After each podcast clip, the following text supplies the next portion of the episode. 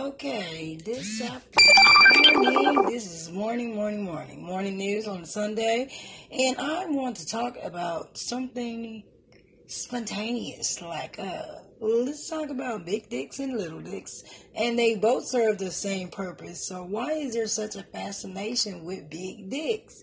And I really think it's because when you look at it, it just looks so pretty because it's nicely sized. It's not showing up. The width and the length matches what is going on with the uh, the main vessel, and it matches. It just seemed like that would be the ultimate goal is to have the perfect size dick. But actually, you can get a 7 inch dick and it will serve the same purpose as that 9 inch dick would.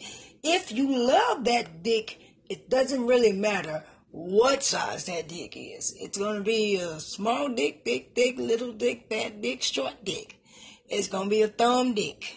I have seen a thumb dick before. A thumb dick is nothing but something that look like the that's the length of your thumb and the width of your hand across to the base of your waist, your frontal lobe.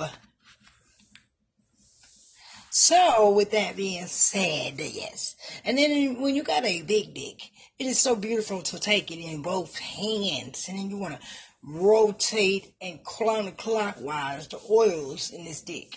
Because it's something that you you, I'm saying you got it.